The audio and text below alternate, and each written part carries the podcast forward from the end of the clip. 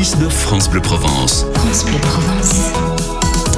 David, et si personne n'était d'accord avec les annonces du gouvernement pour l'agriculture Mais c'est bien possible. Déjà, ça grogne encore dans les champs. Il y a encore des manifestations euh, en France parce que c'est jugé insuffisant. Et puis chez vous, les écologistes, Jean-Laurent Felizia, c'est pareil ou plutôt c'est l'inverse. Vous trouvez que ça, ça va trop loin, certaines mesures? Bah, écoutez, en, réalité, euh, j'ai envie de, résumer euh, les annonces de Gabriel Attal hier à avril. Ne ne te découvre pas d'un fil en faisant allusion au groupe Avril d'agroalimentaire détenu par le président de la FNSEA, Arnaud Rousseau. Hein, parce qu'en fait, qu'est-ce qu'il nous a dit Gabriel Attal hier? Il nous a dit en fait des choses que nous, écologistes, on était finalement assez sûrs d'entendre. Aucune proposition de transformation de notre modèle, de la refonte de la PAC, toujours plus favorable pour les plus gros et rien pour les petites exploitations ou ceux qui ont fait le choix de se reconvertir en bio, et puis des attaques sur la nature. Donc franchement, j'ai l'impression que Gabriel Attal euh, et son ministre de l'Agriculture parlent plutôt d'agriculture hors sol. Mais pour mesurer l'usage des pesticides, par exemple, la France va changer d'indicateur. On va passer à la méthode européenne.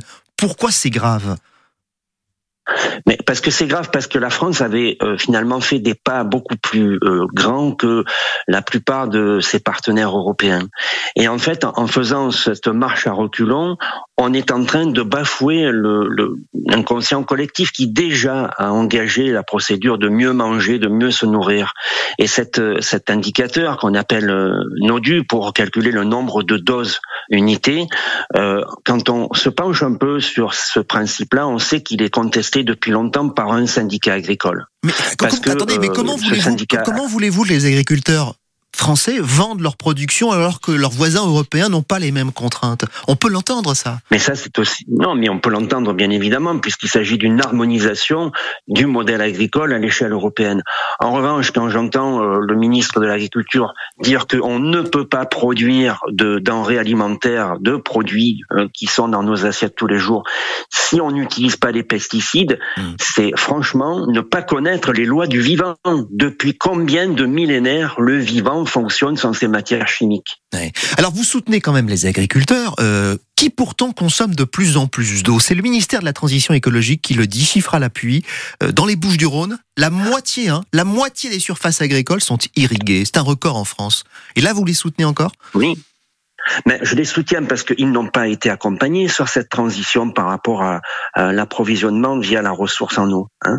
Quand vous voyez par exemple que euh, la le premier des principes pour un paysan, c'est d'abord de protéger son sol. Ce sol, une fois protégé, qu'est-ce qu'il fait? Il retient la ressource en eau en fait. Il évite l'évapotranspiration et il permet aux plantes d'être moins vulnérables à tous les parasites, tous les insectes qui viennent se nourrir, qui sont des phytophages et qu'on trouve finalement dans tous les écosystèmes. Et à ce moment-là, effectivement, on n'a pas besoin d'utiliser des produits phytopharmaceutiques. Mais on oublie en fait les lois du vivant. C'est ça qui est dommageable pour notre euh, agriculture française. Bon, Jean-Laurent Félidia, je rappelle que vous êtes secrétaire régional d'Europe Écologie Les Verts. Euh, les JO, la flamme arrive à Marseille dans 76 jours. Les JO d'hiver, c'est dans 6 ans seulement. Pourquoi vous dites que les habitants, en majorité dans la région, sont contre? Mais parce que en fait, le choix qu'a fait Europe Écologie Les Verts en consultant euh, ses adhérentes et ses adhérents, c'est de dire qu'effectivement, à l'orée de 2030 aujourd'hui, engager une procédure d'organisation de ces Jeux Olympiques est complètement à la fois inconscient, irresponsable pour les milieux naturels que ces euh, Jeux Olympiques et Paralympiques pourraient impacter. Mais attendez, vous, dites ça parce que vous avez consulté vos adhérents. Alors c'est vrai, euh, la majorité sont contre. Euh, Renaud Muselier-Duic soutient le soutient l'idée avec un sondage Ifop qui dit que 72% des personnes interrogées sont pour. Mais en fait, c'est pas ça ce que dit euh, le président de région. Il a une formule très simple pour clôturer le débat. Écoutez-le. Dans une démocratie, ce sont les élus qui décident quand même, il paraît. Je suis élu avec euh, euh, 59% des voix. euh, et dans cette démocratie, j'ai fait des choix. Euh, non, je ne pense pas qu'il y ait un référendum. Ça n'a pas de sens en réalité. Hein. C'est lui le patron, Jean-Laurent Félidia. C'est Renaud Muselier? Non, c'est pas lui le patron, c'est le climat. Je suis désolé de- de- d'appuyer un peu là où ça fait mal.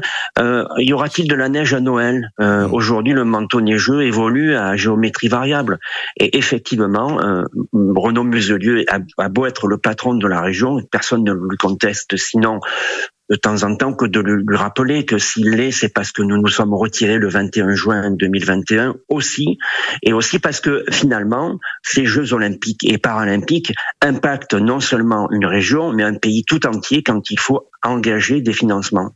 Et une dernière chose, c'est pas la région Aura ou PACA au sud qui vont euh, engager leurs responsabilités sur ces Jeux olympiques, c'est aussi le comité international olympique, puisque c'est lui le vrai patron qui, en juillet, à la fin du mois de juillet, décidera si l'éligibilité de ces deux régions devient candidature. Vous dites que c'est pas gagné alors, c'est ça?